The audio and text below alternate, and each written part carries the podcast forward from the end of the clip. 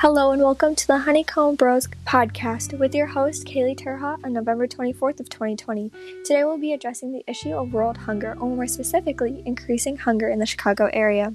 World hunger has always been known as an issue so much so that parents often use the phrase children are starving in Africa to guilt their own kids into finishing their meals. But what happens when that kind of devastation becomes a part of our very own households? Well, today with us, we have two guests who have come to speak on the issue and everyday organizations who aid the crisis.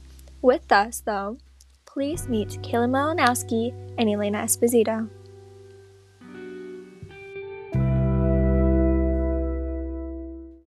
Now, starting off, if you've ever been a student at Chicago Public School, you'll most likely know of the food served for lunch. Sad to say, a large amount of students and their families tend to rely on school food. However, because of the pandemic, many children haven't been able to get in proper nutrition. Our first guest, Caitlin Malinowski, came to discuss school meals and nutrition bought by CPS and what are they doing during this time. Hi, I'm Caitlin Malinowski, and thank you for having me here today on call to speak on the school meals and nutrition service funded by CPS. As well as a human being, I wanted to address the importance of not letting issues such as children being underfed slip through the cracks. Of course.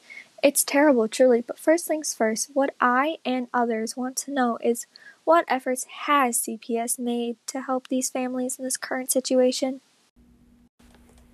Well, CPS currently has what's referred to as meal sites, where parents and students can pick up meals and general food at over 450 school locations. The grab and go meal sites are usually through Monday to Friday, 8 a.m. to 1 p.m., but the scheduling and locations are subject to change, so it's important for the families that need it to check the CPS website. Speaking of the website, how would one find it and the schedules you mentioned? And let's say a family in need doesn't exactly have internet access. How do you suppose they would be able to find this information? I'm glad you asked. First off, to reach the website and other information, all you have to type is cps.edu to be taken to the homepage. To find the meal schedules, you can see in the home search bar three horizontal lines at the top right. Click on Services and Supports and on that page you'll find the link labeled School Meals and Nutrition, where you can find the information you need. And for those who don't have internet access, I would recommend going to a local library and using their computers. If you don't have a library card, it only takes a moment to register for one with proper identification. Before we end your segment here, one last question. For families with dietary restrictions, is there any way their needs are being fulfilled? Yes, CPS takes into consideration food allergies, diets, etc. So, for those with those specific needs, you will find on the website an email to contact in order to suffice, while more supporting information on the subject can be found on the allergy section of the chronic conditions section of the CPS website. Lovely. Once again, thank you for being here. Next up, for those who are in need and can't fall back on CPS for whatever reason that may be, we have here Elena Esposito representing the Greater Chicago Food Depository. Hello, I am Elena Esposito, and like Caitlin, I'm happy to be on the call. Today, I'm here to inform about people about Chicago's food bank. More than ever, Chicagoans have been starving, which is why it's so important that we call attention to options for those who's out there who need the help.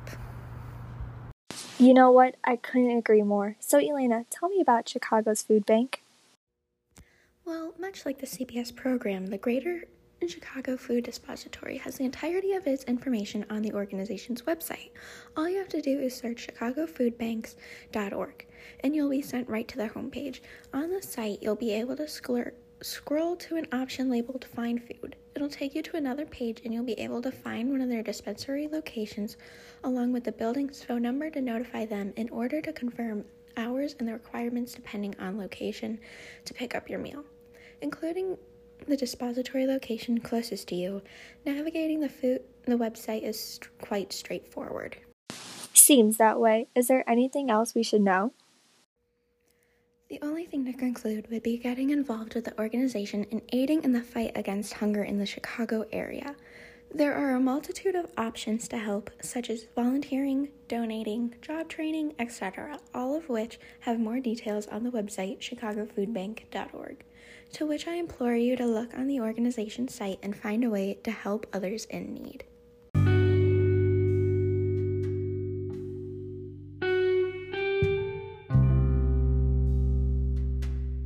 Absolutely lovely. Thank you, Elena, for speaking.